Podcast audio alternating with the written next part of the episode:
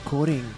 Hurrah! Hello, you are listening to Thoughtless Casual Gaming with Brett and some random guy that seems to invaded my, have invaded my house. In person. Oh my god! What is this sorcery? It's ah, it's crazy. Like it feels like a whole new world. We are a Geelong-based gaming podcast where we play games really badly, and then we talk about them Probably worse. probably worse. So strap yourselves in for a good episode of crap, and we are sure to deliver. You're welcome. So, Chase, what have you been up to? Um, what have I been having? We've just had this conversation. It feels like it's been zero time since we last spoke. Um, what have I been doing? So, hobby challenge finished. I didn't have anything else there. Glorious. Um, except all the bases that I still haven't done.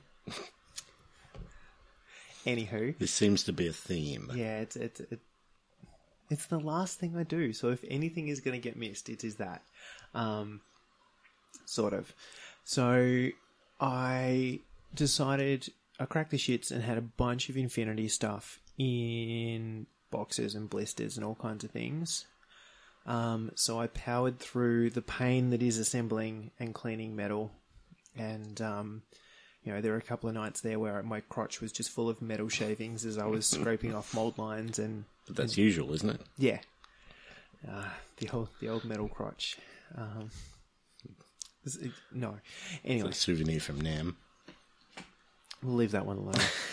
I'm gonna walk away from this. co- No, um, but it basically means I have a bunch of stuff now uh, assembled for Infinity, none of which I know what it does. Um, but it's all ready for some paint. I've I printed off some kind of detailed bases and things, um, but I want to paint them separately. So at the moment they're all just glued to their um, the stock standard kind of plain bases they're on, and then I'll get them painted, and I'll get the bases painted, and then I'll I could make effectively means I can do the bases at the same time as the models here, and then so the last step will just be taking the model off the old shitty plain base and putting it on the new shiny painted detailed base. Profit. Yep. Look what I've done there. It sounds like a plan. Uh, I'll await to see it happen. Well, my current dilemma is because my printer is a FDM, so it works off a like a spool of plastic. Um, but effectively, because it prints in layers, even at reasonably fine layer, you get these little lines in between the, the layers. So I should sand these bases, or at least do something to try and kind of finish the top of them before I do any of this. And that is the thing that will be my undoing. Either I will decide to do that, or that that needs to be done and never do it, or I'll decide that that doesn't need to be done and it will frustrate me throughout the entire painting process because there'll be all these little layer line details that infuriate me. Um, therein lies the problem. So anyway, Infinity stuff assembled. Step one. Um, step two, I painted a bunch of dwarves. So that you did. the- and the story here is about 10 years ago, maybe a little bit more, I decided I wanted to play some Mordheim. And I feel like a lot of these skirmish games, the really cool thing about them is you could paint stuff that you'd never want to paint an army of because you're only painting like 10 of them. That kind of thing. Yep. So, and this is where the idea of I, I'll play dwarves in Mordheim because I never want to paint an army of dwarves. That sounds horrible. Um, I never want to play dwarves in, a, in an army scale game, but if I only have to do 10 of the bastards, this will be great. So I went and raided a friend um, who had a massive collection of just old stuff. Went and raided his collection and grabbed a whole bunch of really old, um, sort of you know, single pose metal out of production dwarves that I could find, um, and they're awesome because they've got all this amazing character where they're, you know, um, chugging beers and they're kind of that old hand sculpted, big hands, over exaggerated feature kind of fun. So that was 10 years ago. I painted one and a bit, and they have sat in a cupboard for this time. Um, and I cracked the shits and decided they needed to get done. So I've been feverishly painting dwarves um, to the point that all of them now have paint on them. Um, I've got uh, it, it's a couple of other like it was that frustrating thing of I almost finished and then realized I missed a spot, and now I've got to go back in and fix the spot that I missed. See, they looked finished to me. No, there's there's at least a couple of bits I could show you, but I don't want to. Um, or there's one where I definitely got some paint on a bit that I didn't want to get paint on, and now I've got to go back and fix that. Um, and also they need bases. Um, Yes. so This seems to be your thing. Well, the only reason it's my thing here, right, is because I had glued them onto bases at some stage in history. What I would have liked to do, and my, my actual preference is when I do things properly, is that assemble model, in this case it's pretty simple, they're all single pose, single piece metals that you don't need to do anything to. Um, do the basing bit. So any of the rocks or stones or detail or anything that you want to put on the base, do at that point in time. Glue model to base, paint the whole thing, and then it's just like painting one big model. These I didn't do that. This was clearly before I had that epiphany. So they are glued to just the old school square slaughter base deal. I've painted them, and now I need to go back and put basing stuff under their feet. Um, maybe not the wisest of decisions, but it's what I've decided to do, and I will live with it. Um, so that's that's basically been my painting for the last little bit. Um, getting a few of those uh, up to a stage that I can sort of play some games. I have decided that what would be better than getting progress done for the Hobby Homies terrain tournament um, and actually painting some terrain I had done, I would print some more. So I've printed some more, but I found this really cool. Um, and what what caused this whole problem, right, is I found this cool set of files from a company called 3D Hexes. It's called the Boneyard of the Titans or something, but um, effectively it's this giant spine and rib cage that's all kind of old and buried and stuff. So you can, it's, you know, you can kind of get where it's going. It's this old sort of Titan graveyard, um, and it was too cool not to get. And I decided I need to do those. So now I have more terrain printed, unpainted, It and no sounds like really good terrain. Like, It's super fun. really piques my curiosity. and I'm wondering whether I can mix that with. I've got a couple of the Goblin Town, the Lord of the Rings Goblin Town sets that are all the kind of walkway bridge things, and I'm wondering whether that would be fun to do almost like an excavation style scenery themed thing. Archaeology. Yeah, Yep. um, you could almost make it yeah goblin archaeology, and they're trying to dig up and reanimate the the bones of this old critter. Anyway, that was kind of what's spinning through the head. Um, so I printed some more stuff, and beyond that, I feel like I haven't done anything else. But that's probably about it. I think. No, it's only been, what, a week and a half, Yeah. I think, since we recorded last. So. And look, the other thing that really put a dampener in everything is that I would normally do all my priming, all the airbrushing, and any of the sort of really messy terrain stuff in the shed. Um, and then I keep my hobby area nice. That's a lie, but um, without sand all over the floor and without an airbrush spraying in the room and whatnot. So the problem I have there is we decided that we would buy a cubby house for my daughter for Christmas, and currently that is sitting in eight boxes and a slide in my garage, taking up all of the available space for me to hobby. Um, so So this this brings up two dilemmas for me. Like, first of all, you know, Christmas is what? That's five, six weeks away. Mm-hmm. What if your daughter listens to this? Now, then she's going to know what she's getting for Christmas. Yeah, what's really great here is that she's two. Um, so, firstly, for her to listen to this, I would need to let her, or be making forcing her to listen to it. I don't know during bath time to bump up our listens uh, and downloads. Maybe you could use it as sort of like a mm, sleep thing. We could, our droning on could help her sleep. I see where you're going here, and now I'm also wondering whether I need to find some kind of super funny, like kid, kids style music for the intro, interval. now we have a new demographic that we need to appeal to. Well, they do do like nursery rhyme versions of Tool and all sorts of stuff. Yeah, so that's it exactly wouldn't where be I too started hard going. to find. Um, My second dilemma, of course, is that if you're not airbrushing at the moment, how am I supposed to come around and steal your airbrush? well, stealing it's the easy bit. Um, Oh, you got it all set up. I don't, I don't know what I'm doing, so I'm going to be doing it Dan. Oh, I do. Uh, um, no, so sometime in the very near future, I need to somehow wangle some more space back in my shed so I can at least function. Um, my current dilemma is more around the fact of how am I going to assemble this cubby house between now and Christmas without her knowing. Because I don't want to do this Christmas Eve. It's a bit No, no, definitely not. Don't do that. Um, There is the voice of experience. oh, look, yeah.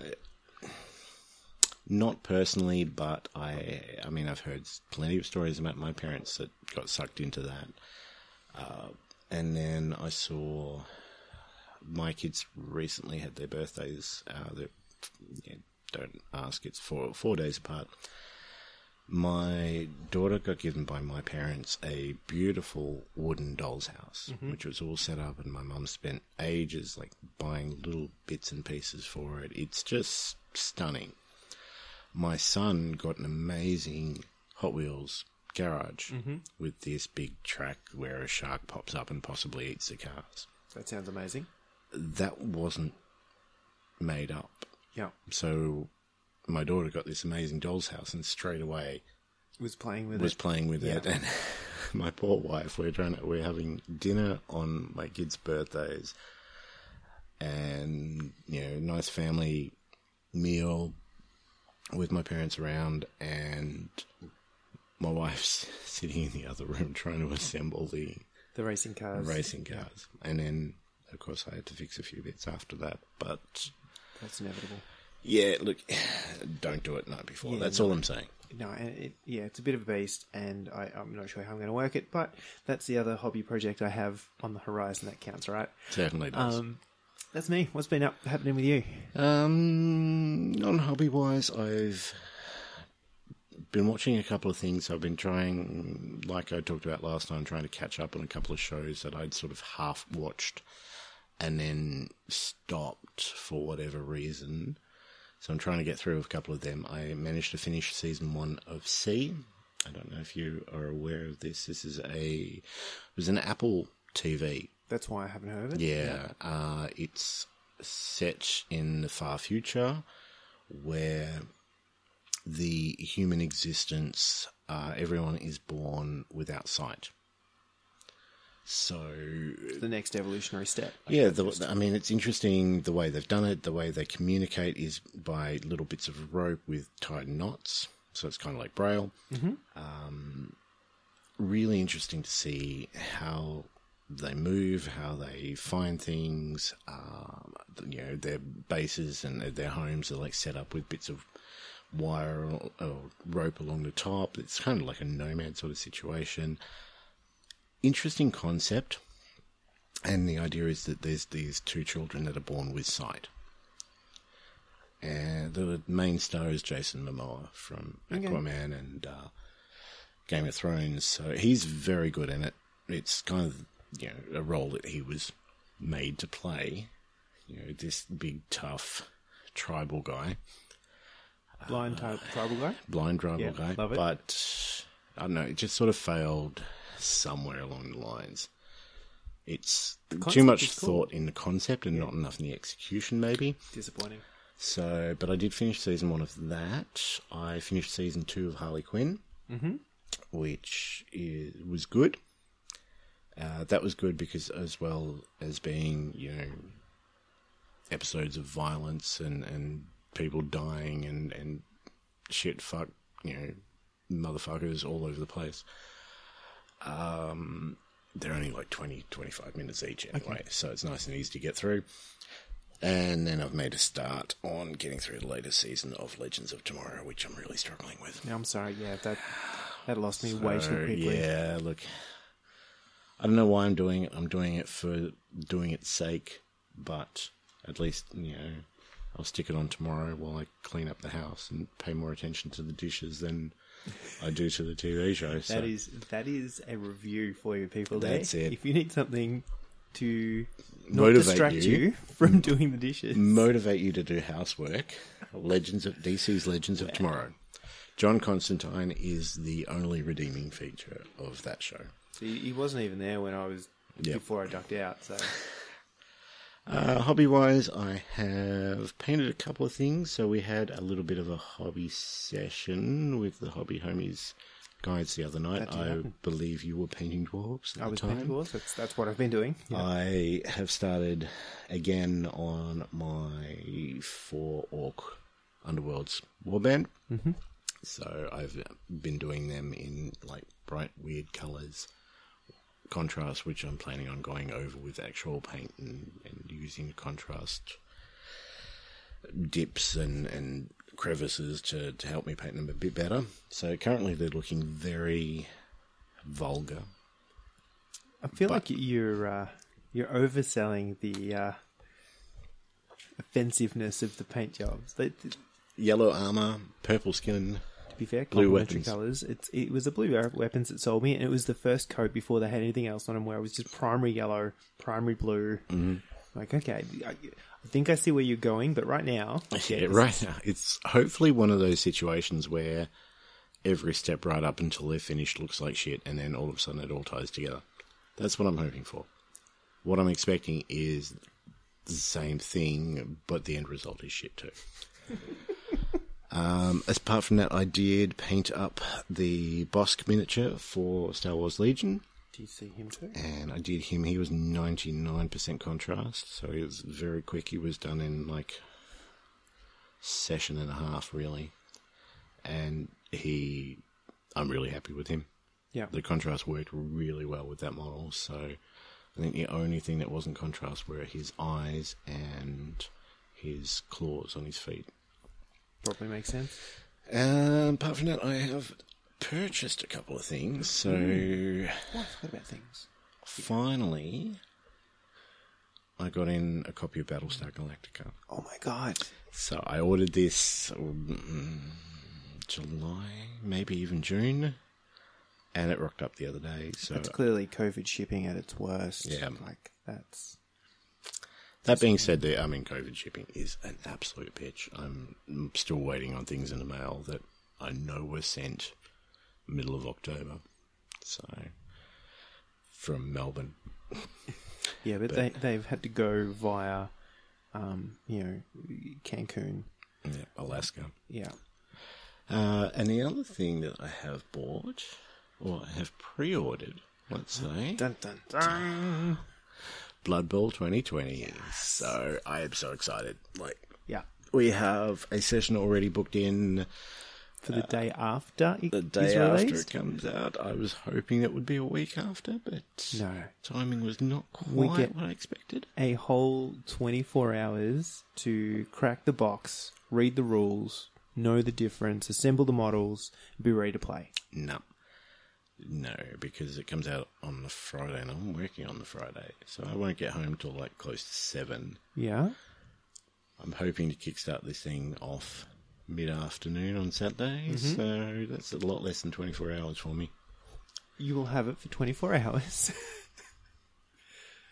By the time what you choose to do with the time in between there, if it's not read the rules and work out the difference, if it's working, yeah, yeah, yeah true. I could, is- I could call in sick, I that suppose. is your choice. Um, But at the same token, we we're going to have two games going on at the same time, and none of those games use Imperial Nobility or the Black Orc team that come in the box. So there's no assembly that really needs to be done. It's just reading through the rules. yeah, But I am very excited. I am so pumped, but I'm also so very aware of how confused I get between editions for that Yep. first couple of games where you're like, oh, the gameplay's like this. Oh, wait, they've changed. The, all right, let's just go back three steps. And Mm-hmm. it turns out they, they've only changed the rules just enough to confuse me. Um, Which is probably what they were thinking of in the first place. That, that's clearly objective. Um, yeah, no, I have a copy now on sure? pre-order. Well, I have been assured that there is an order with my name on it, and when I show up on Friday the 27th, it will be in store, and I will pick it up, and I might even give them money for it. Um, So is this the place that you were messaging? Did they actually get back to you? Or eventually, this- yes. Okay. That's better than some people. Look, I was impressed. The uh, service is has improved 200%. Um, The delay is not quite as delayed. Well, as long as the delay in receiving is not as delayed. um, no, it will be fine. So pick it up on the 27th. Games organised for the 28th. I just have to know what the difference in the rules are. Mm-hmm. That is fine. Excellent.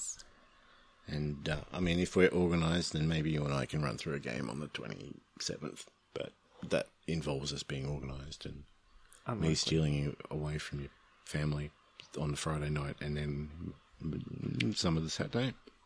So the only challenge here is my wife's birthday is the 25th. And I don't know what that means. Like, that's Okay, a whole yeah, yep. two days prior. I feel like it's long forgotten by then. but we'll see. Excellent. Um, so yeah, these are the things I'm negotiating. Um, yes, I levels of excited though. Like it's, so many levels. Um, I just can't wait. Look, and I was I was fully prepared to to drop a lot more on the pre-order than I did, um, because I knew that the necromantic stuff was delayed in getting to Australia, but I expected to be able to pre-order it anyway. uh, yes. So I was going in to pre-order the the dice for the new Necro team because they're dice, and I guess I have to have them. Uh, yeah. Okay. Somewhere etched in stone is that. It is for me. I've got like I've got a full bloody box full of dice, and most of them are Blood Bowl, and Thou shalt own all of the dice. not all, just the ones for the teams that I like, which is All. a good 70 80 percent. You might as well just round that out, eh? Yeah, and I was going to buy the pre-order the new Necro board as well because I'm planning next year, next season, to run Necro. And I do like the old undead board better, but it's I've seen that up for sale at the moment for ninety nine quid. Unacceptable. That is not an amount that we pay for the board. No, I um, mean that's what I don't know, You've got two hundred Australian dollars. yeah, that's like 120 too many. Yeah. Um, at least. Yeah. Um, because you've got that team coming via Kickstarter. Via Kickstarter looks like from last update it was looking like it could be January and then there was an update saying that some of the people in their factory have COVID, so it's been probably going to be pushed back to about Feb. Rude.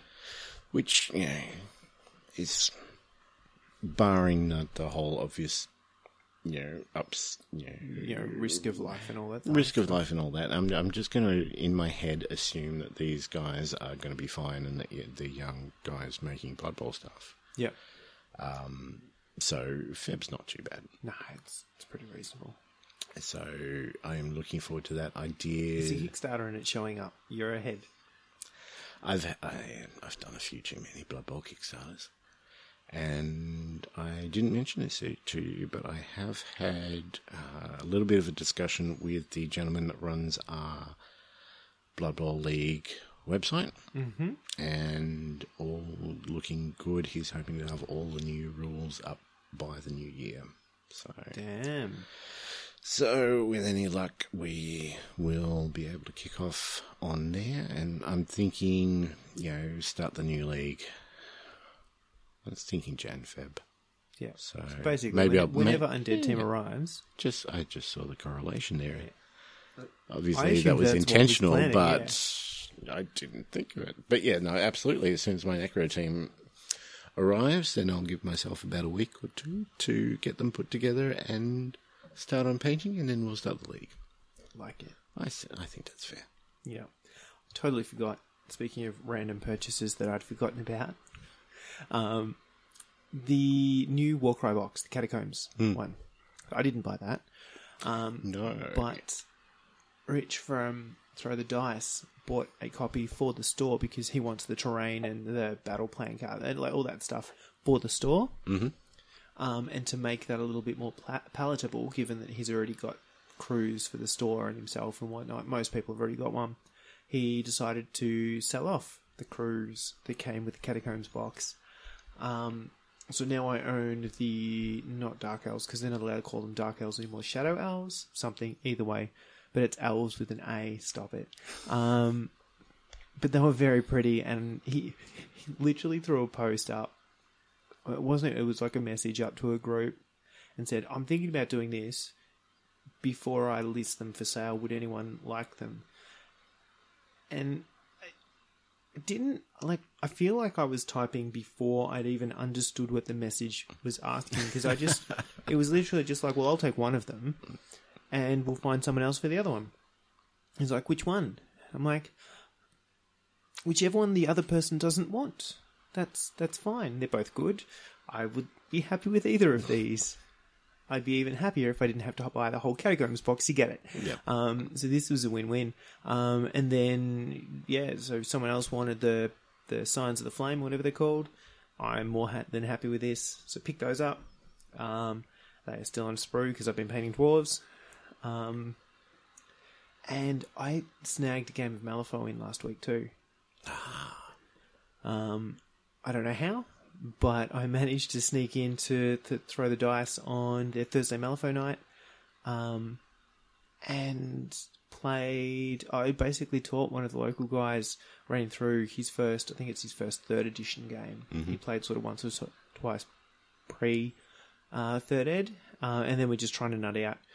And it's so much harder when a I'm not as familiar with the rules as I used to be, but also I don't know what all the other models in the like I don't know what other crews do. So I'm trying to teach someone what they do, sitting across the table from someone, and they're like, "My model does this," and I'm just like, "Cool, all right." And then it wasn't until after the game um, we were chatting, and he's like, "Oh, I reread this card, and I don't think my model had slow every turn. I think he just comes out with slow the turn he's summoned." And I'm like, "Yeah, no, I thought the upgrade gave him slow every turn." He's like, "No, no, no, just just the once." I'm like, "Okay, things you learn." It's just that not knowing what, mm-hmm. what other models do and what other upgrades do and all that kind of stuff. And the the challenging thing with Malifaux is all the models do different things, even now that they've streamlined it.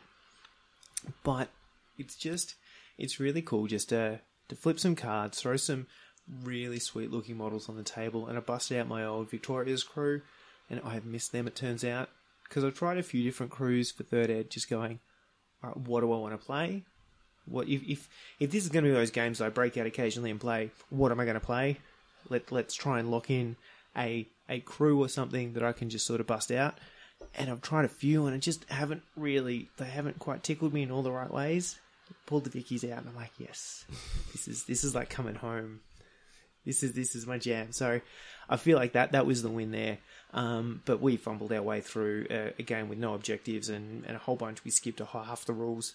Um, and just kind of got the mechanics down again and, and started working out what things do. And that was that was awesome. But um, I'm actually super pumped to try and get there and run an enforcer brawl for Yes, yes, a bunch of people in the in the store because I feel like everyone's at that stage where they kind of got the basic idea of the game down. They're starting to play bigger games and things, but I feel like this would just just just hook everyone in. Yes. So that's that's the Let me plan. in. Do it on a night that I can get there because I want to play it. Done. All right, we'll we'll just tee something up. And, Although we're still limited with number of people, aren't we? Yeah, and I'm not sure how it works with distancing because it it works in the store because you can kind of have space between each of the tables. Mm-hmm. And I want to remove that space and have like five, ten players on one table. I'm not sure how that works, but details. Nah. Maybe I believe there's going to be another announcement maybe this weekend, so maybe things will change a little bit more. Now that we're are we 19 days? Yeah, something like that. Yeah, without a, without a case here in Victoria, and of course it looks like we've given them all to South Australia. Well, that's how you do it, right? You just we we learnt from the English. If you have the undesirables, you ship them somewhere else. um, Oh dear. Anyway, so one good thing is that we are back here. We are recording together in person, in person. I believe the sound should technically be better. Although last podcast, I was actually quite impressed with the sound, even though we recorded online. I'm really hoping it's going to require less post production editing on my behalf because I don't You like don't doing do it. any of it though. Well, not normally, and I've I've started well, since we were doing them online. The last couple, I started trying to tinker just to make it a little bit less onliney. Mm-hmm. Um, but I'm also hoping things like we should be able to talk over each other. And firstly, that should happen less because we've actually can see when each other are talking. Yes. Um, but secondly, when it happens, you won't have a um, recording software over the internet freak out and kind of merge our voices in some kind of representation of like Cher singing um, Believe. So that's the dream. All right. Um, the only negative that I can see is that I can hear my fan through the headphones. So I believe, that even though it's hot here tonight, I might try and try, turn the fan off while we go for a break and see Eh, we'll see how it plays out. see how it plays out. So apologies if you can hear that. I can definitely hear it. What what we'd like to point out though is we officially have a fan. Yes, Um, it's metal. I have to turn it on. and I pay for it, but it's an have- official fan. yeah, I've always said we are a big metal fan. Anyway, we have a big metal fan. Anyway, um, All right, so why don't we take a break? You can play some music. I'll go kill myself over that joke, and if we're lucky, we'll come back and talk about the game that we played. lucky. All right, we'll chat to you in a sec.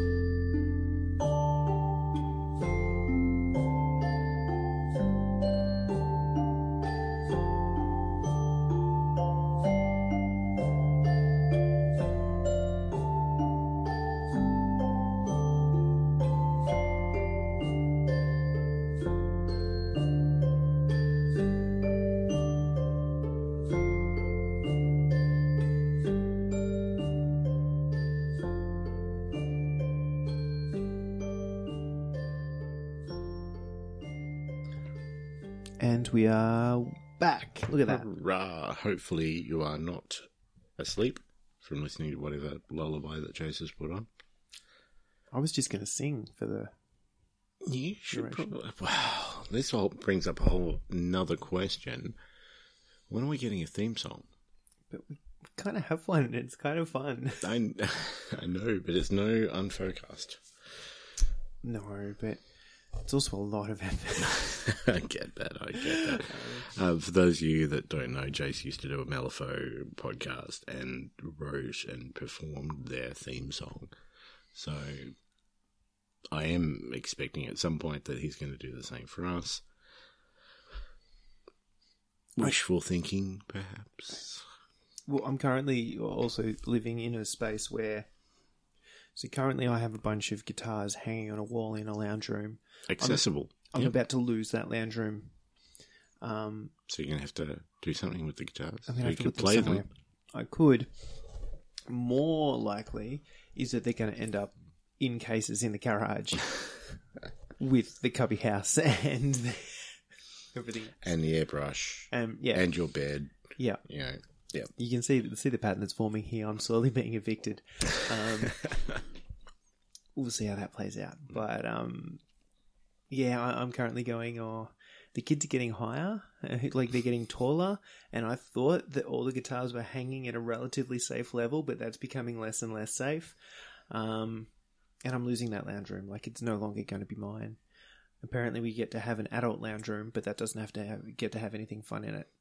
That has like conversation. And, Oh, that's oh, my parents had one of those. It Yeah. just had like a couple of couches yeah, and had to be clean all the time, and we weren't allowed in it, and just looked like the most boring room in the house. yeah, we're getting one of those. Okay, cool. Yeah. Right, Um, I forgot to put one in in this house. I'm afraid. that was that was a tactical maneuver. All right. Um, we totally played a game. We did, and this is this is a game that I've heard talked about for a long time. I have been a part. You have been part of many conversations, you and I, Jace, where it's always let's play this, let's play this, and a lot of talk. But I've never actually played it. and it was because I raised this a couple of times with with the group in question, and it was always oh we need terrain and we need ma- and we need crews built and paint and everything, um, and it's it's kind of fun because being an older game, it was one of those ones that was kind of when I first started playing it, it's find whatever the hell you can, like clear a spot of floor, Mhm. get some tissue boxes if you need to for some buildings, and you know start there. And then we used to play like 40k with like empty packaging from you know whatever it was, a printer or a you know yeah, print a cartridge or you know, whatever it would would be. um, look, I I 100% understand the next level, like the appreciation of having everything super shiny and ready and and you know the best thing in the world, and it it does make the game even better. Gorgeous. Look, Is yeah. it an excuse not to play? Look, going back, you know, like I said, I did used to play with all sorts of bits and pieces for scenery. I think I've become a snob though, because I wouldn't do that now. But you know, we've got bits of scenery out, and we played a game. Yeah. And I mean, even even pulling the scenery out, I did have you know sh- moments of guilt because a lot of my very shiny sheen- scenery is currently at throw the dice in the store there, um, and I didn't want to take that off Rich because he's slowly you know slowly trying to build up the store collection and everything. Um, so 100% get that, and I you know offered it to him when he opened the store. So I don't want to sort of Indian give, but but also I wanted shiny things to play on. So I either have to encourage him to get terrain for the store or just make more for me. I feel Okay. like I feel like option B is probably the more likely in the short term. And probably the easier one. Yeah, and I've just back some more printable scenery Mm. Kickstarter things anyway.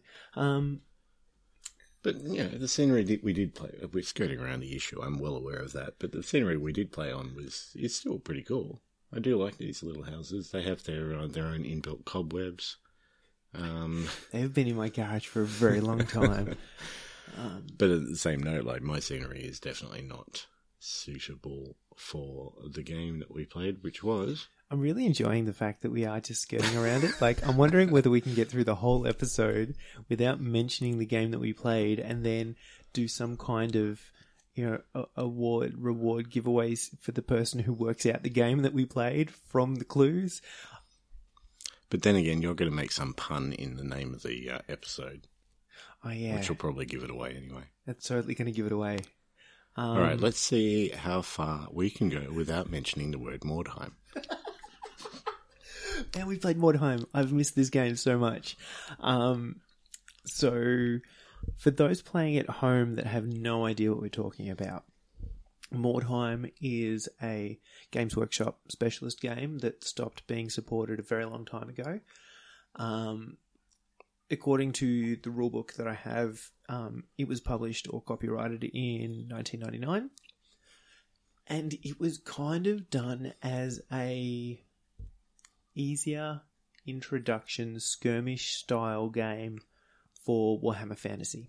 So it's set in the Warhammer Fantasy world, um, but instead of having massive armies and that whole kind of rank and flank deal, it's skirmish. There's you know ten models on the table kind of deal. It's it's that, um, and in the vein of a lot of the other specialist games, Inquisitor, Blood Bowl, it's about character development and progression and building your crew and the the models and that kind of piece. So um, very aware that it was kind of done as a little bit of a how to hook people into fantasy. hmm Um, but it was also one of those games that it was never competitive play. It was never a match sort of one-off battle. The entire game is built around a campaign system.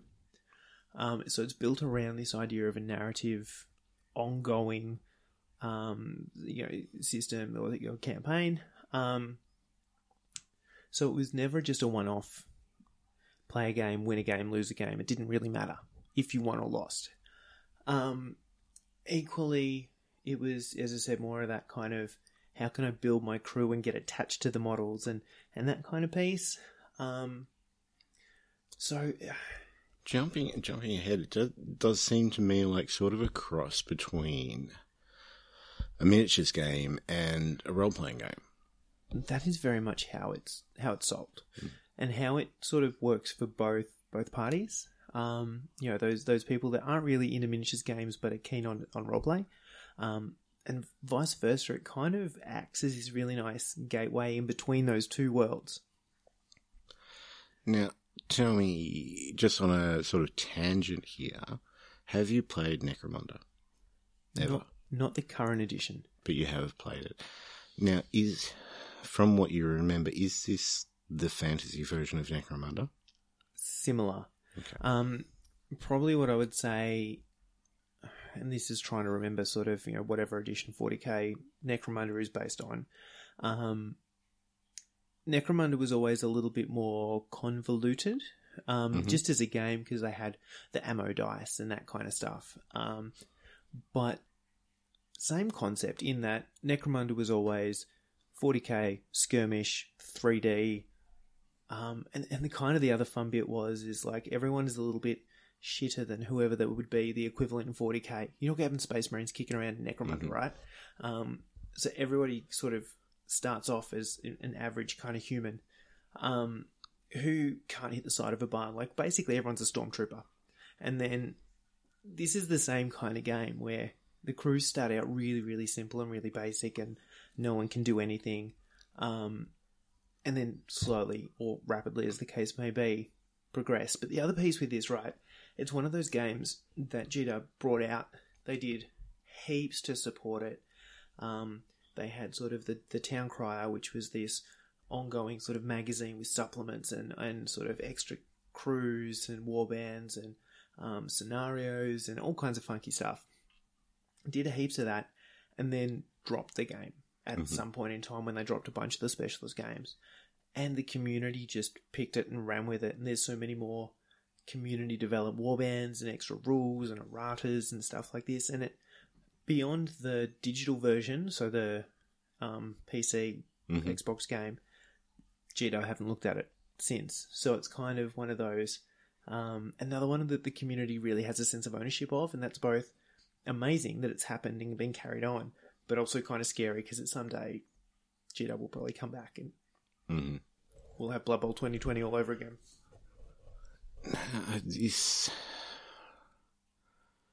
Because it's. I'm trying to sort of differentiate between them all in, in my head. So I know that Necromunda, I believe, was a couple of years, maybe two years before Mordheim came Yeah. out.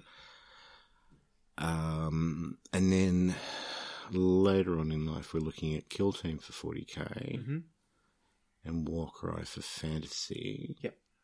Now, Warcry's not. It's similar, but not similar. Yeah, so I would say so. Warcry, Warcry is sort of what is this Age of? Sigmar, what it is. It, it's it's a simplified rule set. It's a little bit more streamlined, but also I feel like Age of Sigmar is a simplified rule set when you compare it to the old school. Warhammer. So probably on par relatively.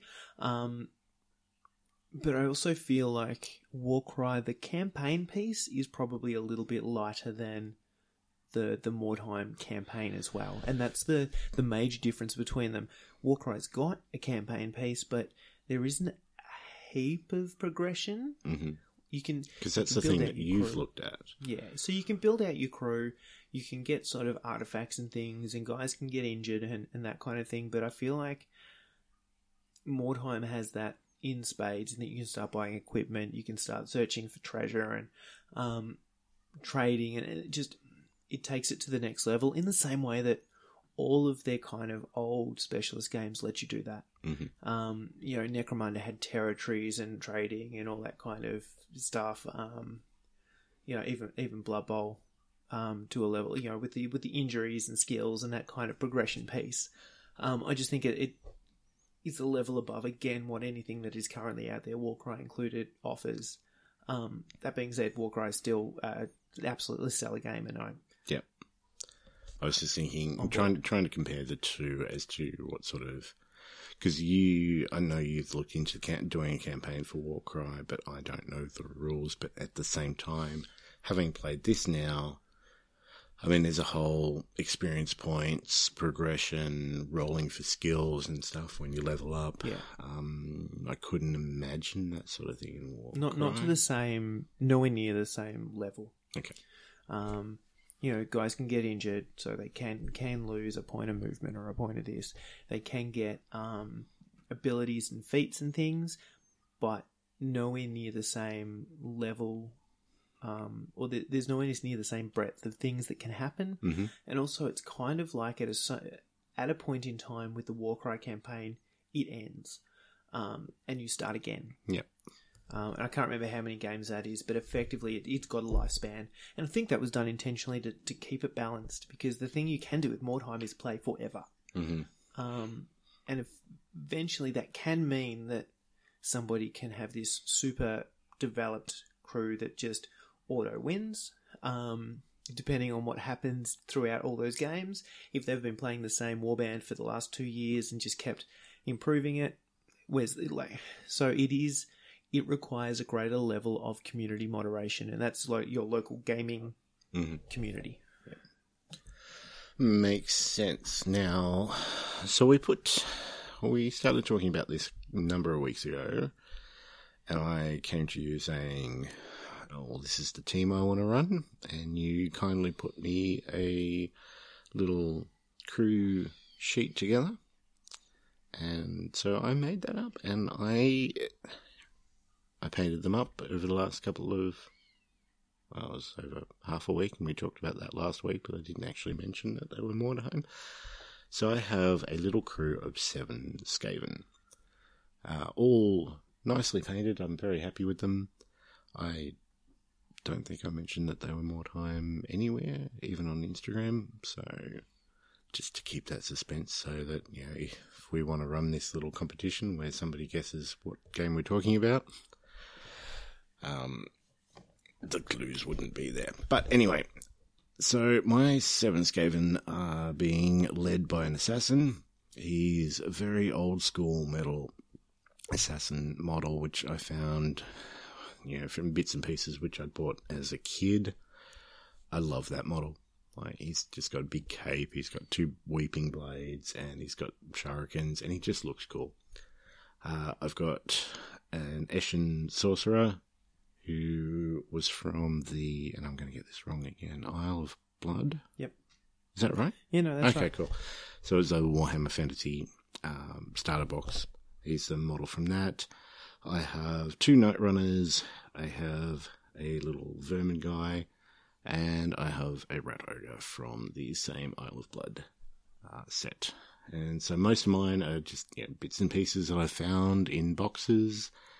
Uh, but I put them together. I'm happy with how they look, and they all look sort of. They look like the same crew, but a little bit different to each other. Yeah. So, uh, but that gives me five heroes and two henchmen in my crew. Know, and look, this was this was a fun conversation because for anyone experienced with Mordheim, um, there are a couple of crews that you know this, on on mention you get a collective sigh from the community, um, and Skaven can be one of them. And the reason being is, as I mentioned, everybody when you start playing a game is shit. There- It's that stormtrooper syndrome. No one can hit. So weight of dice play a massive part of the game. Um, what Skaven potentially let you do is put a lot of models on the table that are very, very cheap, and all of those models can have a very, very cheap weapon that is a sling that works at range, and you can just throw a shit ton of dice. Um, and it turns out that that's no fun for anyone, and kind of one of those things that ruins the game.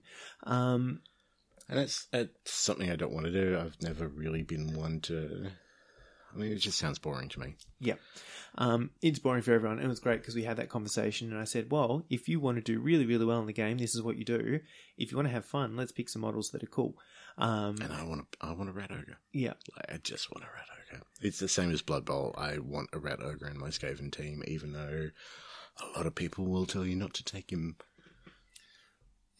What do people know? Um, people on the internet have never told me anything of value. Um, So, and we're telling you that.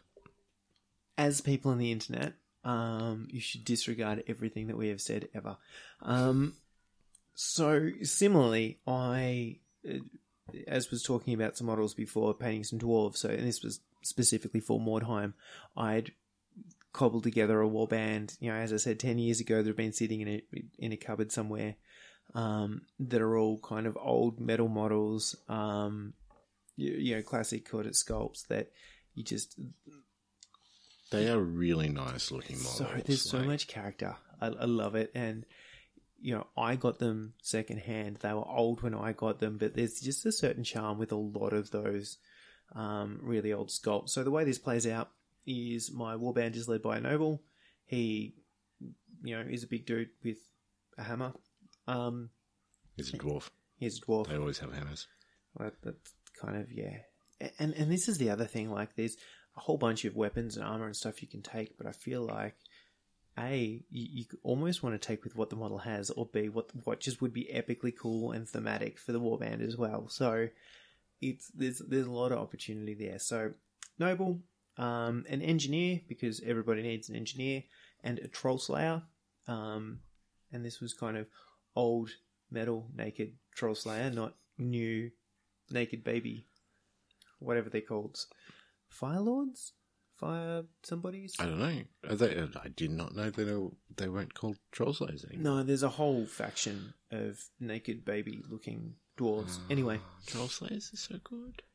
Yeah. Um, so one of those, um, and then a couple of beardlings, which are basically your everyday plebs, and a couple of thunderers. Um, so one of them has a handgun, one of them has a crossbow. Um, internet tells me crossbows are better, but I had models with handguns, so Seems fair. we get a little bit of both. Um, so that was a starting warband that I put together. Um, the way it plays out is basically get 500 gold crowns to, to buy your warband and their equipment to start with, and then you accumulate gold and, and resource throughout the, the campaign so you can add to it and buy extra cooler stuff and whatnot. Overall, pretty pretty simple to, to build up a list um, from what I saw, and we sort of jumped straight into a game. Really, Yeah, it wasn't an awful lot of prep time. No, and I think that's a good bit. Is there's there isn't um, building a list.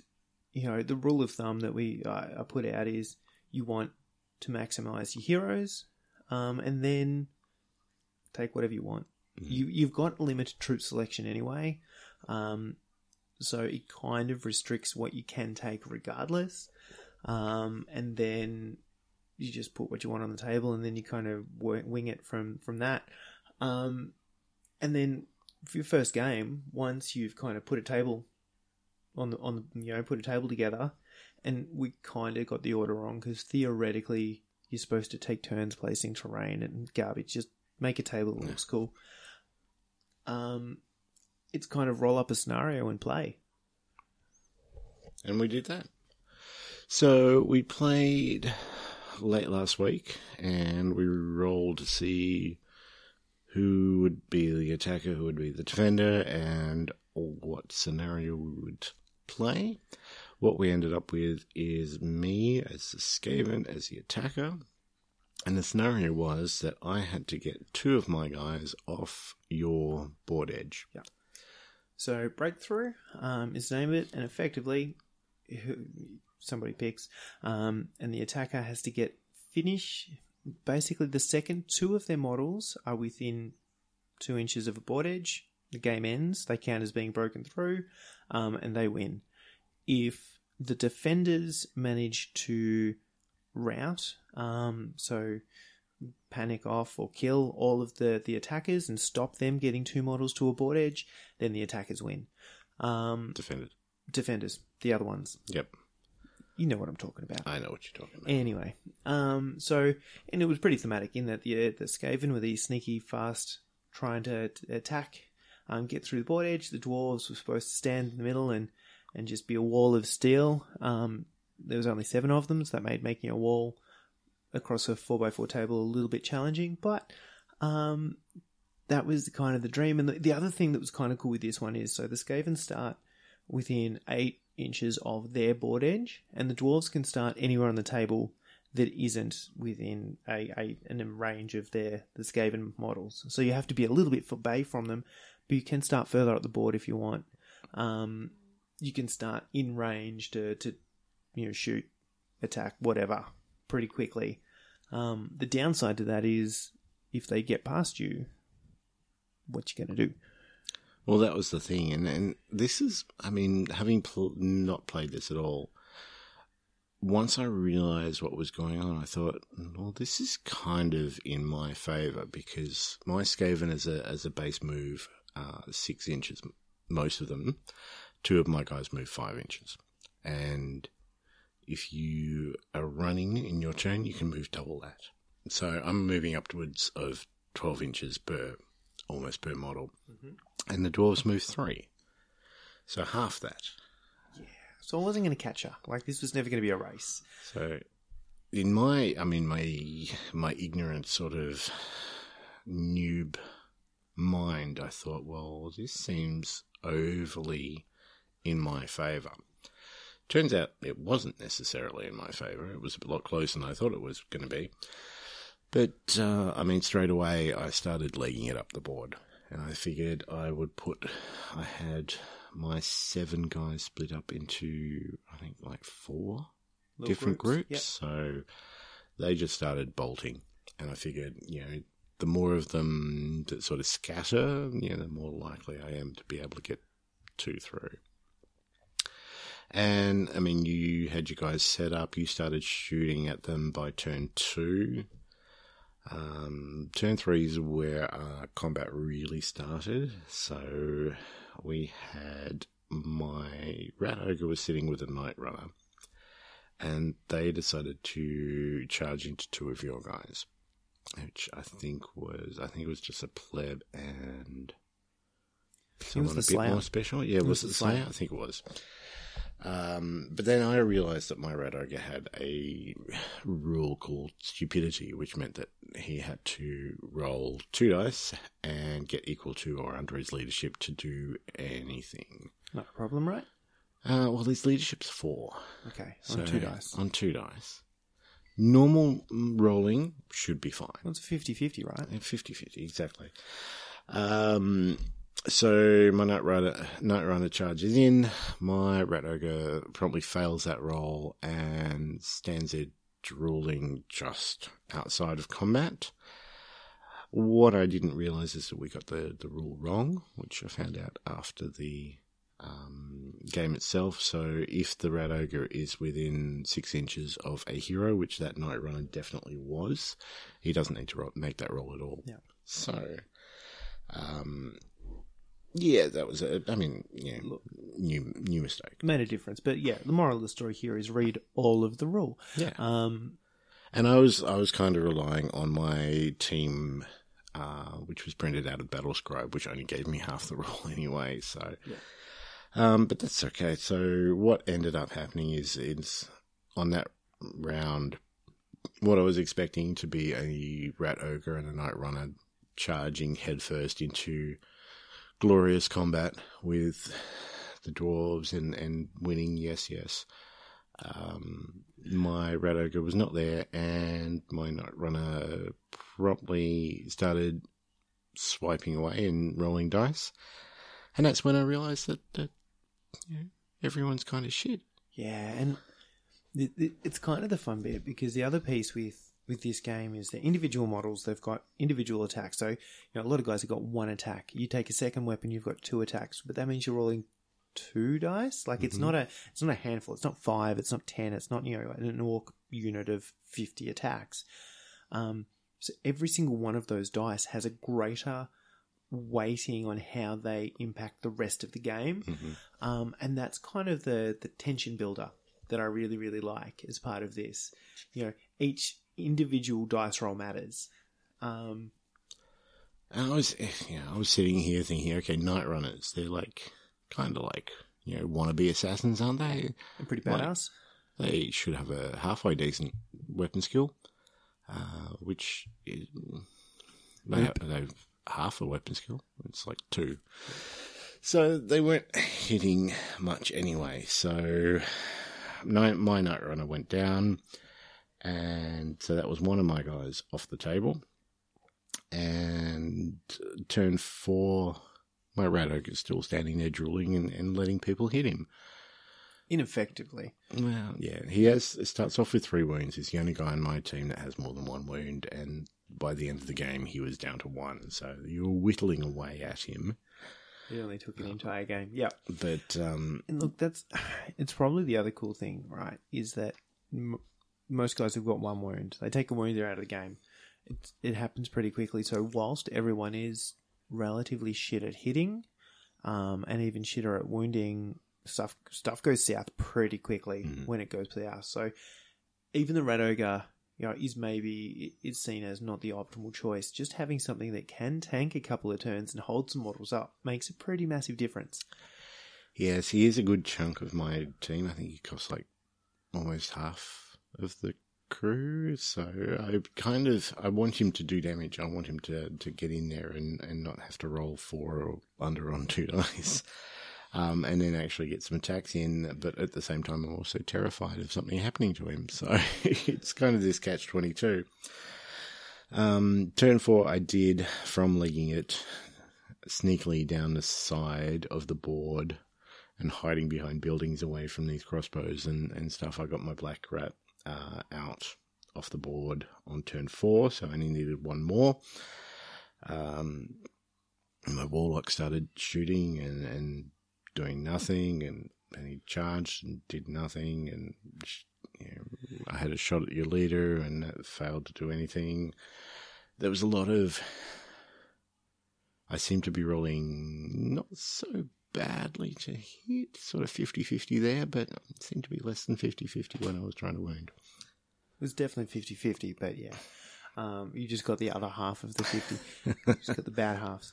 Um, and look, and again, it, it's kind of that piece, right? That every single dice roll matters, every single dice roll, and even like, so you're rolling bad, even when you roll badly, the thing that happens here is it's a model attacking another model, um, possibly that you're relatively attached to. Like, my leader is pretty important to the crew.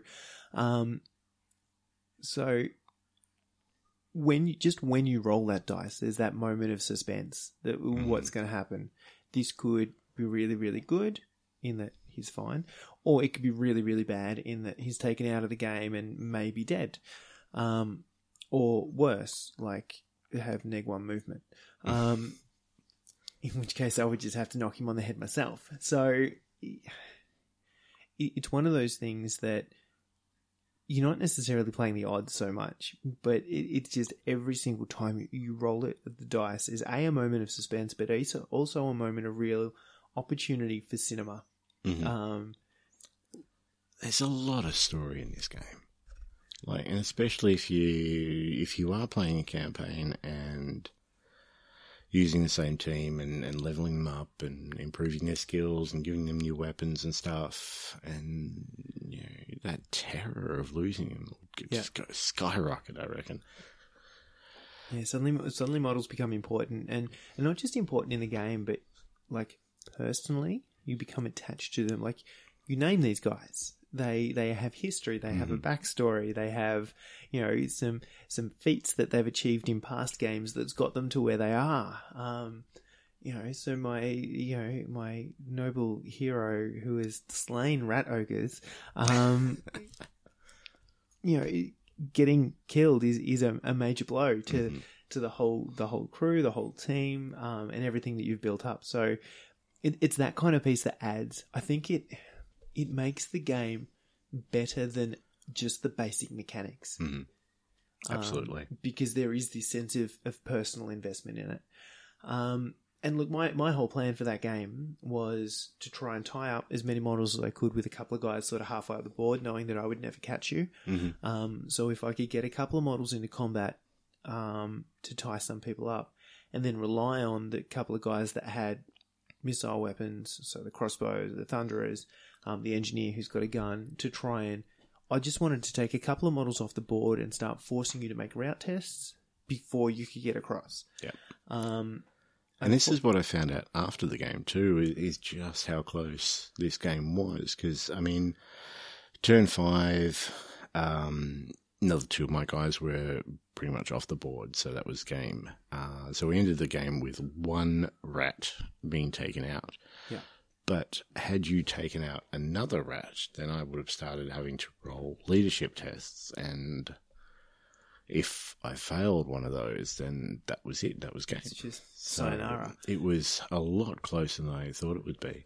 Um, and you, t- I mean, you tied up a couple of the rats quite well because what we found is that uh, if you've got an enemy within eight inches of you, you can't run. So my 12 inches then became six. So it be- became a bit slower for me to get off the board, which was good for you. Yep. But yeah, it is that piece that I feel like it it takes a lot for a player to be completely out of the game. Mhm. Like for it to be a one sided affair is a is a pretty big big swing. Something pretty significant has happened because you're right. Is all it would have taken was one of those shots to land Mhm. to take a model off the the board, and all of a sudden, every single turn, you have a chance of just abandoning ship, just scurrying away to your tiny little holes and feasting on the, the cheese that you have stored there. Um, And I mean, I didn't actually look at, at your stats, but I'm I'm guessing that Skaven leadership is a lot lower than most other crews. yeah, and, I mean, traditionally, and that's kind of the cool thing. You've got you've theoretically the difference is you have numbers on the board. Mhm. Um, so the leadership is less important, but in this case, where you've taken sort of less numbers, gone the rat ogre approach, you're relying on those models staying alive Mm. um, for a little bit longer than they would because you don't want to have to start rolling that leadership because it's probably like a seven or something, which is Yep. 50 50. Yeah, pretty much 50-50. So, Um, but yeah, I mean, that was our game, and that was pretty much half an hour. yeah. Yeah, like it was over very quickly, and I mean, it was a it was a school night for us, so we decided to call it there. But we decided that you know, with the end of game results, which is people getting experience, mm, you know, gold being found. My guys found a, a slave somewhere and then sold him off for parts. Uh, which gave them some gold, and we found some some weird stone, which would give us some more gold.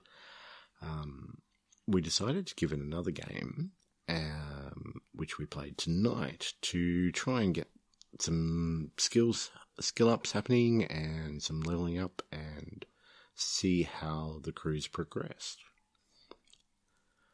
So, Yeah, Yeah. This, this is where it gets fun. So we literally did the sort of in between game stuff. You you get experience, you resolve any injuries, you start um, collecting gold, so you start exploring for gold, um, and potentially buying more crew or equipment, and and oh, you know the hiring and that kind of hiring and firing step happens. mhm. Realistically, it's the first game we played. No one really had any experience, so nobody really had any level ups, and we everyone kind of saved their money. So we yeah. we rolled into the second game with some experience and some gold in the bank, but no real changes to, to crews. No, at I mean the only only thing that happened was the night runner that did get taken off the board, rolled on the injury table, and, and became immune to fear. He was So- hardened. Yeah. Yeah. I don't actually know what that means. I did write it down, but I didn't actually ask you tonight if that had any change on the game at all. Uh, none of my guys cause fear, so it's not an issue. Cool. Um, Done. Um, but, but yeah. the rat ogre causes fear, so theoretically, you know, if it was if I had a rat ogre, and I don't because I'm playing dwarves, Mhm. um, yeah, that rule you would ignore, and you could just hit him. The the troll slayer has it, so he can just roll into a rat ogre and punch Mm-hmm. him, even though he's big and scary. Um, Do any of your other guys? Oh, no, so there's something we got wrong. probably. Yeah. Yeah, I forgot he had fear. Um, Until what- you started talking about immunity to fear. I'm like, yeah, look at that, rules. Ah, Um, fair enough. We are learnings. Um, but tonight the objective was a little bit different, so it was kind of a, it was more an objective based Yeah. game. This one we had three wordstone shards, weirdstone, Weird sorry, Yep. um, which we sort of placed in obvious spots. We placed one in the very center and then one close to you and one close to me. Yep. And the objective was to try and have the most. Well, the way this plays out is the winner and loser of the game is determined by who runs away. So if you run away, I win, and vice versa. Mm-hmm. But what the scenarios give you is additional ways of collecting experience. So it's not who has the most Weirdstone shards, but every model carrying a Weirdstone shard at the end of the game gets extra experience. Um, effectively, win or loss is determined by who runs away. Um, and that can either be because I've had models taken out of action, um, and so I route if I fail that leadership test, or you can voluntarily route if you just don't want to have someone important murdered and you kind of give up the the chance of winning at this point in time. Which seems very thematic for a scavenging team to do. I'm fully prepared to do that at, at any given I- state. Look, and there, there's probably there probably was a point there in the game where you had two of the three shards. Mhm. Um, that you had the chance because I threw my noble who was carrying one into some combat anyway. Um, so there was a chance that you could pick up all three. So not necessarily a no-brainer, but you've got two of the three. You could at that point in time just choose to route, lose the extra experience for winning the game, Mhm. and just guarantee. I mean, as it stands, you you legged it with them, and uh, there was no not a chance I was getting them back.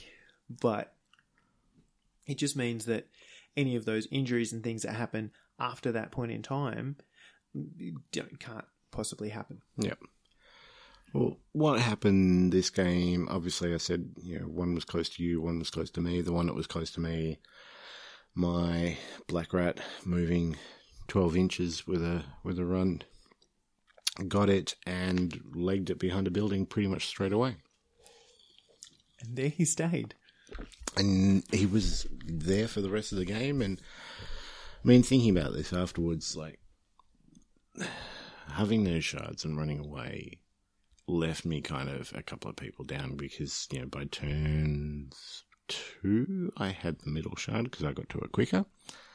And I had my leader, my rat ogre, and a night runner, two night runners actually, all in one sort of group. And so the rat ogre, Night Runner charged your guys, and then my leader sort of hung behind, grabbed the shard, and then pissed off. Um, so, I mean, that's it's part of the objective is getting those objectives, but at the same time, did leave me two guys who weren't attacking. Yeah, and, and there's there's kind of the and there's probably the piece of me because my noble had the the shard that was on my side, but I also needed him in the the thick of things because otherwise I'm out outgunned and outnumbered. Um, so you know, it's kind of that piece of going all right. Who's going to grab it because he's the one most likely to live, um, but. I still kind of need to, to risk him a little bit to, to get in there and, and do some damage. So, um, yeah, it is, it is that difference of going, all right, well, I can either play a couple of models down Mm-hmm. um, and risk losing the game, or I can risk them, put throw them in, have you know weight of numbers on and more dice and all that kind of stuff. Um, which again, I like the fact that there's not a no-brainer decision in this. In Yep. Um, you know, so it became pretty much your your noble and an extra dude um, fighting against my uh, sorcerer and my verminkin, and then two of my guys just legging it behind a building right at the edge of my board edge, and everybody else in a shitstorm in the middle. yeah, uh, which you know my rat ogre successfully using or not using stupidity when he shouldn't have, uh, and my night runner ran straight into your troll slayer, uh, turn two I think this was, and took him out of play pretty quickly. pretty yeah. Actually, the runner took him out, which was not what I was expecting because I was expecting the rat ogre to do the most To damage Do the ogering. but I didn't. Um, anyway, uh, so all of a sudden, Rat Ogre is just standing there going, "Oh, "What do I do now? Well, who do I hit?"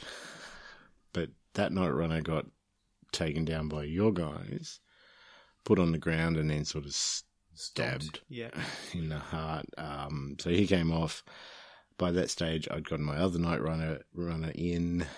We got a dwarf down. We tried to stab him on the floor. That didn't work. Then the night runner went down. Then the rat ogre got stupid, and it, just, it was just a bit of a It's this real and pile up. piece, yeah. um, which was fun because again, every single turn there was a no one quite knew. There was a chance that we both had a model out. hmm We both only need two models out to start looking to at, at having to route. Um, so every single turn there was this moment of if I do this wound, if I take this model out, Mhm. then all of a sudden I'm I'm ahead. Um, and then equally, even if that happens, you've got a chance of saving it if you make that leadership test, and then Yep. you're, you're back in the, the game and you, you know your shoes on the other foot and, and whatnot. The other half of that is I put my two Thunderers, so the crossbow and the handgun have got like a 24 and a 30 inch range, hmm which is pretty big on a 4x4 table. Um, but their ballistic skill isn't massively high. Um, the handgun can only shoot every second turn. Um, and I, you know, I got one or two shots off with them, I think, but it just, there's so many times that there were no available targets because they're either hiding behind terrain or in combat. Um, and I'm, I'm kind of trying to work out how best to, to juggle that, to position them to, to what to do with them. Um, to, Yeah, that's it. I mean, that's a very good point. By the time my two guys were off the other side of the table hiding with their trophies, two of your guys were kind of out of action too, which I hadn't thought about. So, so it did become sort of a almost an even battle in the middle.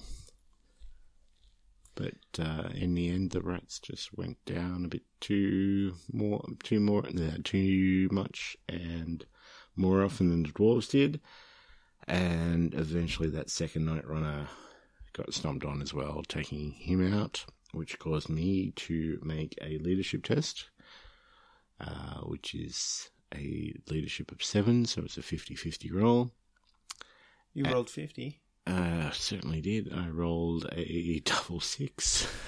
so You did it properly. That's I did it thing. properly. I like there was no way that those rats were not running away. And even as I was thinking about it, I mean, my rat ogre was on the ground at that point. It was probably time for me to run away. was- at it the, was I wasn't An worried. opportune moment, yeah. No, so, and I mean, and here's the cool thing, right? So theoretically, you route, I win. hmm That being said, anyone who isn't taken out of action gains experience. You still gain experience for having um, the Weirdstone shards. You Mhm. had two of them at the, out of the three at that point in time. So, whilst I technically rack up a W, it doesn't actually mean a grand, like a lot in the grand scheme of No. things. No.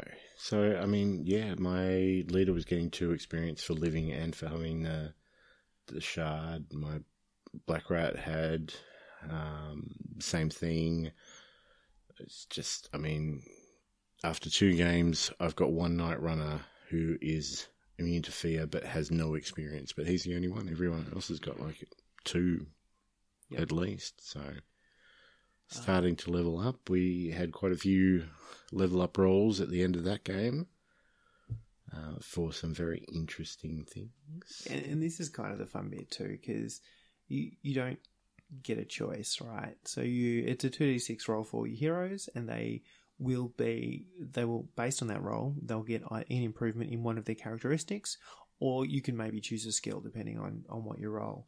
Um, but no negotiations entered into. So if you get plus one initiative or or plus one leadership on something where the leadership's probably never going to matter, mm, it, it, Which I did on one of my guys. that that happens and you live with it move on but the good thing is is like stuff has an opportunity to level pretty frequently hmm um and there's nothing stopping us playing a bunch more of these games and and there will be probably times where that extra point of leadership will actually save a guy from running away and it'll be the best thing in the world Well, I got all excited because I had, didn't know that the rat ogre doesn't get experience. So he, we rolled for him to level up, and he ended up getting plus one leadership, which actually would have done that something. stupidity is not the worst thing in the world Yeah, so his leadership was four, which was what he was trying to roll on his stupid rolls, and and one roll, like last game, I rolled a five,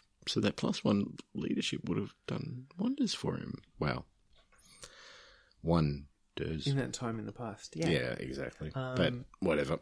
it's a thing. So yeah, it, look, and the good thing at this point in time is, you know, after two games, skill. You are getting skills. You are getting experience. You are you know in, increasing your warband or improving your warband. So that starts to happen pretty quickly. Um, I've got 97 gold to do something with, and I don't know what. I've Like, already spent mine. Um, so Okay. I bought another Troll Slayer and I bought another Thunderer because they were the two models that I have painted that Mhm. had not yet in the crew.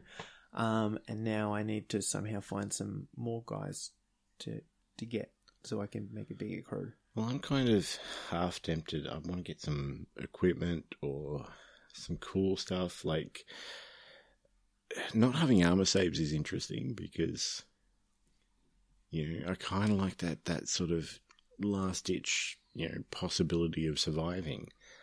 Um, and pretty much the only way that I was rolling any armor saves in this game was if somebody hit me with a dagger, which gives you an automatic plus Yeah. one to your armor. Um, so that's a six plus. plus, and so I kind of want to get some equipment, but at the same time, I am rats, and I feel like I should be just buying loads and loads of rats. Yeah, and I mean the other thing with this is armor's expensive, and the return on investment is yeah maybe a six plus or a 5 Mhm. plus save if you spend a fortune on armor. Um, is that worth the return on investment? You know, compared to more rats or some other funky equipment or um, you know combat drugs? I don't know. You're allowed to buy drugs in this game because it was before all that censoring. Ooh, Um, that's a did thing not know that. yeah, they're they're. I said I'll leave the book and you can have Yep. a hunt through equipment and stuff, um, because there's heaps of cool shit that you can buy. Um, so we, we started to do that, and so some some super fun sort of thematic things that happened. So one of my little beardlings got a couple of points of experience after living through a couple of battles, and he rolled on his little henchman experience chart, and he got a result of ten. Um, and the result is the lad's got talent. And what that means is your little henchman, your little player, becomes a hero automatically. So he counts to your to your hero allowance, um, and he can start gaining skills. Because the difference between henchmen and heroes are henchmen when they gain experience, they can only get characteristic increases, and they can only get one characteristic. You know, they can only increase each characteristic by one. Um, so they kind of limited to, to where they can go and what they can do. And it, it is to, to put the focus back on heroes because realistically they're they're the fun bit. hmm Um, Which makes sense. but now I've got this little beardling um, who's a hero who is now you know it feels like that there's there's a story behind it now. Like he's suddenly been promoted. He's done something good. Um, and he you know this is where it starts getting fun. Now he can start getting skills. And this was something that I never expected to have happened I don't know what role he's going to play in this game in- this this warband but I'm going to have to carve him out a little niche and He's he, going to need something now. He's yeah demands the respect. this is it. So it, it's it's that kind of thing that's fun. And you know, I had uh, an engineer that's getting skills, and I gave him, I think I gave him a hunter, which means he can actually shoot with his handgun every turn. Um, it lets him reload it faster because he's done that before. Yep. Um, so there's a bunch of those kind of things that start removing the the negative traits of things. So you can, but if you're going to take that, like he needs to a have a handgun. hmm Um, he needs to want to use that, so he doesn't want to be in the thick of it. So you actually start carving out sort of niche roles for individual models and building their skills to to support that. Um, and, and that's kind of where this the other fun bit comes out of it. Yeah. Totally get it. So, what I was thinking, I mean, way back when we're on episode 12 now, you know, we haven't done it for a couple of episodes, but all we used to do was sort of a breakdown of the game and, you know, should you play, should you not play? I mean, you should play firstly. All right, so pros. Look, the pros are it's simple. Mhm. Um, it is cinematic. It is. It it kind of removes that win lose. I have to be good at the game piece. Um, low model count. Um, you know, it, if you're a, an RP or a role player, it, it ticks a whole lot of Mhm. boxes there. If you're a miniatures gamer, it ticks a whole lot of boxes there. Um, and it's basically free because you can get the rulebook and everything online for, for zero and all of the um, existing content as well as all the community developed stuff. So there's actually, assuming you have models laying around, and you know maybe that's an assumption. Um, you can put a warband together. You can cobble a warband together with most things. If there, you have some fantasy looking stuff around, you, you can throw a warband together, and there's enough variety in the warbands that are available that knock knock your socks off. Just go go to town. Um, so I also feel like that there is a, a modeling and painting piece here because you can personalize each individual model. Mhm. Um, the progression, it's the campaign, it's the investment, it's the the tension, the suspense, the those those sort of ass clenching moments when something important is happening, and there's a lot of them in game, and also the there's a lot of those moments where those moments you talk about. Um, something happens, someone does something unexpected. Um, there's those really heroic kind of cinematic moments that give you the the throwbacks. Remember the game where we played where this happened? Um, this game has that in spades. I suppose that's the bit that really really gets me. Um, I did like too that the games are really quick, so it's probably half an hour, forty minutes tops. Yep. absolute tops. Um, the other real big pro for this game for me is that they're Skaven. Because I just love the little guys. I love that. I've always loved the models. You I don't have to paint 300. That's it. That's the only reason that I don't play Skaven in fantasy is that I don't play fantasy, and I didn't want to paint 600 models to do so. Um, I love Skaven so much that, that my first real 40k army was a Chaos Space Marine army, which I then modified with uh, Skaven heads and tails for every single model. And, you know, I've got, you know, models of Rat Ogre, Demon Princes. I've got, uh, I've got a Rat Ogre riding a Heldrake and all sorts of things. So, you know, that's how badly I wanted to play Skaven is that I made Skaven into the game I was playing. So the fact that they are here and now I have a little warband of seven, potentially more, depending on what I want to do with the, the gold that I've earned, um, makes me a very happy person. Yeah. The other thing is obviously the the after battle improvements and the gold and etc. So there was a lot of you know role playing type progression after the game, which can be depending on how you look. It's probably it's a good or a bad thing. So it could be a con if that's not something that you're into. Yeah, and I suppose the piece I like about it is it keeps you playing the game in between playing the games. Mm-hmm. Um, it gives you something to think about. Oh, what skills am I going to give this guy? What am I going to do for this? What's the what's the next improvement, or what's the next piece of equipment I want to buy? Or it's that kind of thing that keeps you invested. You're not just building lists or kind of theory hammering, hammering scenarios. It's it's active thinking about the the ongoing game. Mm-hmm. Um, so I like that, but that's me. Look, you know, it's that would come down to a personal thing. So, having played quite a few role playing games in my time, not so much recently, um, but that was, you know, that was a plus for me. Yeah. Um, on other kind of random um, pluses, and I will do a really quick shout out to some guys that will never hear this, but I recently listened to a podcast called The Old World Lives. They had a Mordheim episode where they got um, Tuomas Pirinen and the the guy who wrote the rule set for Mordheim and a bunch of stuff at Games Workshop in, and they did the whole episode basically a Q and A with him on on everything.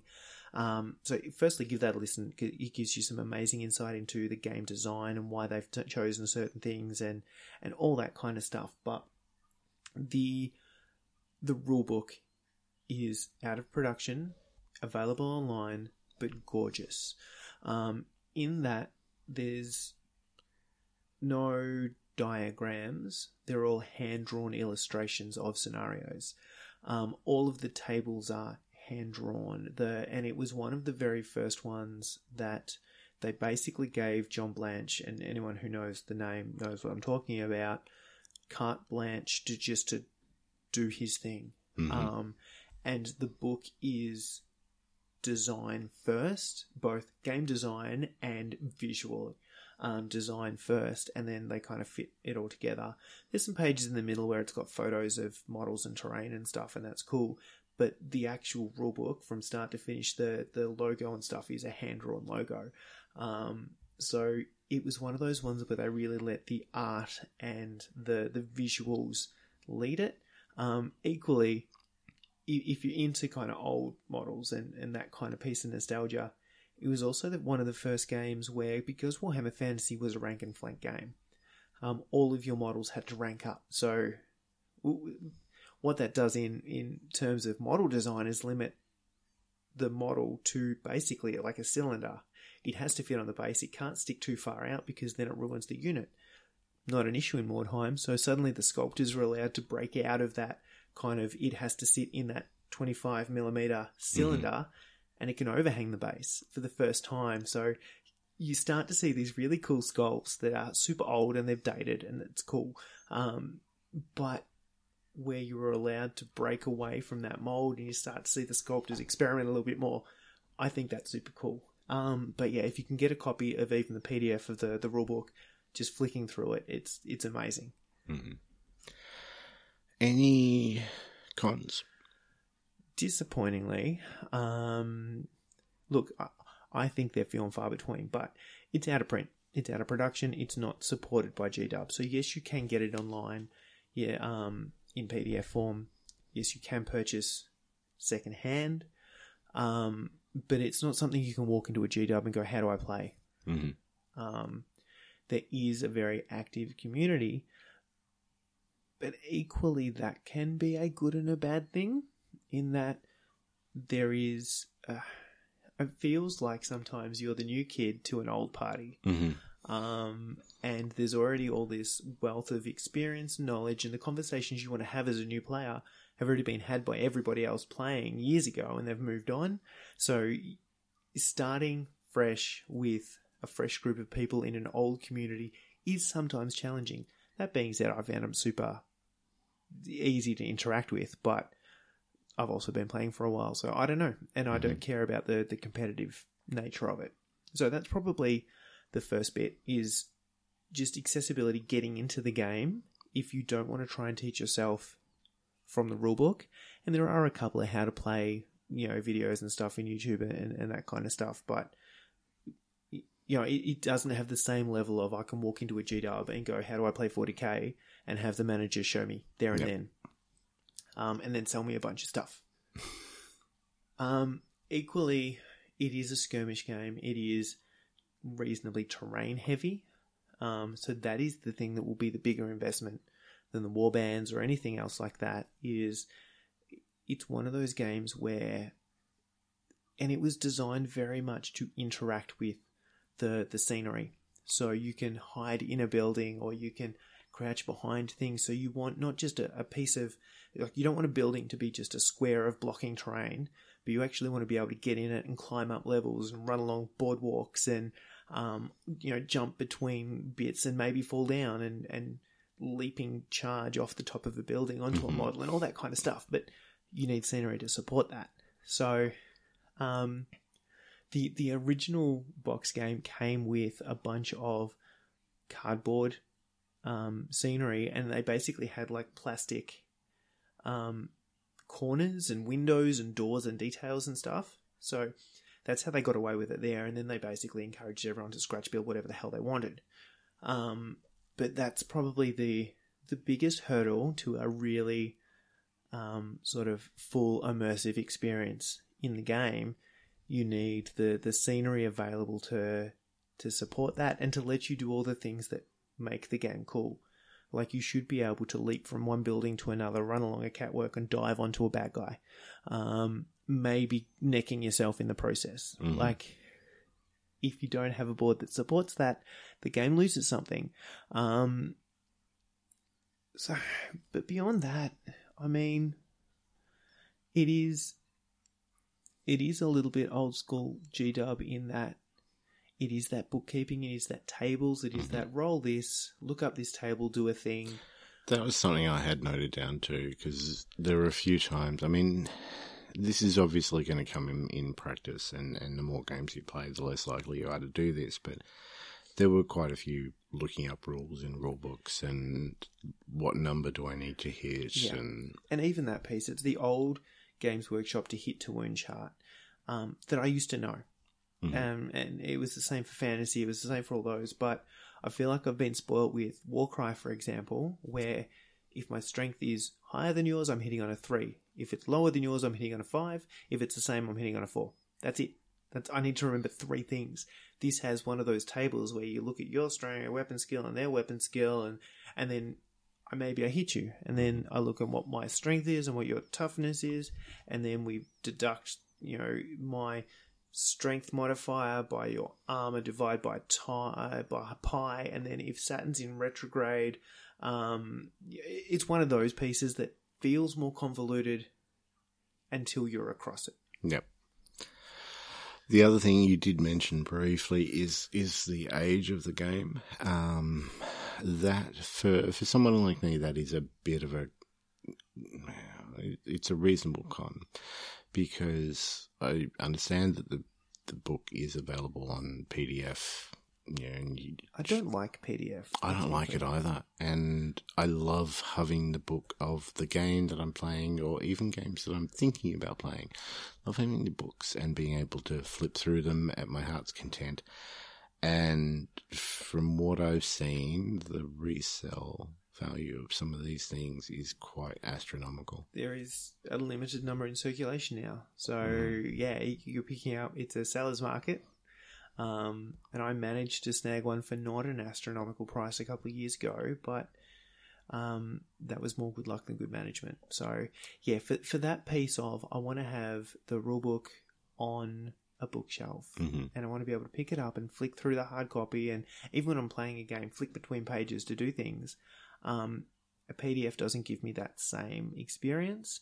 Um, No, it's available, but it's not as nice. I mean, I did I did an eBay search, and I think I told you this last game that I found a near complete copy of Mordheim for seven hundred dollars on eBay. Near complete. I don't know what was missing. I didn't look further into it after I saw the price, and admittedly, that's not you know, it might not sell for that price, but then again, it might. So, um, but I did like the fact that I was just able to pick and mix some old Skaven models that I had had lying around, and all of a sudden I've got a warband. I do like your guys. Now, your guys are of- official Mordheim dwarves, are they? no. No? Um, they're a bunch of, and again, super old Games Workshop Citadel sculpts. Um, I think a lot of them. There is actually like a Heroes of Legend, just limited like box that they brought out of random dwarven heroes. Okay. A few of them are from that. Um, both the Engineer and the Noble are a little bit more modern. The Slayers are just old Slayer models from Mhm. somewhere. Um, there is actual Mordheim dwarf, like uh, a dwarf treasure hunters warband, but these are just cooler. And I Yeah, because I do know that yeah, there are official Mordheim miniatures, and if you're got, if you've go- got your eye on those, that they will go for a small Yeah. fortune as well. I'm So- currently having a quick look just for the rulebook on eBay. Um, uh, best option here is 100 bucks for the rulebook, 130, 150 bucks for the rulebook. You know, Mm. Somewhere between there, just for the book. Um, admittedly, I yeah, I enjoyed this, and if we were to play it more, hundred bucks is probably I wouldn't. I would think twice, but I probably would Yeah. make that effort because yeah, I really enjoyed it. You know, like, like I said, we it's been something that's been on the radar for a long time, something that's been talked about in numerous sort of conversations here and there, and finally getting to, to play it, it's it's a lot of fun. yeah. Um, and it's a lot of fun, but again, half hour. Yeah. Like, and this is this is the piece that kind of you know I remember is being able to rock up to a mate's place in, of an arvo, bang out a couple of games, get a couple of levels in, and or spend a weekend playing with you know three or four other mates and just play everyone a Mhm. couple of times, and it was that kind of stuff that you could bang out a bunch of games in a day, um, and go from you know, having a brand new warband to someone that had some experience and some skills and some equipment and all that kind of fun. Um, You could rock up at a mate's place while he's having an awful lot of trouble putting his kids down for the night and then play a game and then record a podcast all in one evening. still still managed yeah to, to get it done. So it's it's good like that. It is legitimately just the terrain piece that is logistically trickier. A building um and, and having it but also storage and then the, the pulling it out and putting it away kind of garbage. Yep. um I was lucky I got you for that because in my scenery, I have a lot of hills and rivers and stuff that's not really buildings. I have a few 40k buildings. I have bits and pieces of terrain, but not really fantasy terrain. So. this just getting a couple of games in if this becomes a thing and i think there's it's plausible um it does have me a little bit hot in the undies to get a table of dedicated Mordheim terrain up and running You got a it all in printer? box um but even like even some of the stuff that we use today just the old school kind of scratch built stuff. That's just clean, cleaning up fixing finishing off all that kind of stuff. Um it, it works really well for that. So there's there's a couple of options um and you know mix and match. Well, shall we leave it there? I mean, normally after after our game we talk about what's on, but same stuff's on. Same stuff's on. um oh that's a lie the so the throw the dice uh, Sprue. sprue challenge closed finished i didn't enter anything i'm a bad customer um the hobby homies drone tournament is still going games workshop has a painting competition that ends on christmas eve um but blood bowl's coming out on the 27th and that's all that matters. And we are playing next week. Yes. so pumped Oh, yes. Alrighty i think yeah that let's call it there that's about enough All right. Thanks for listening, and talk to you soon. cheers all Laters. Animal,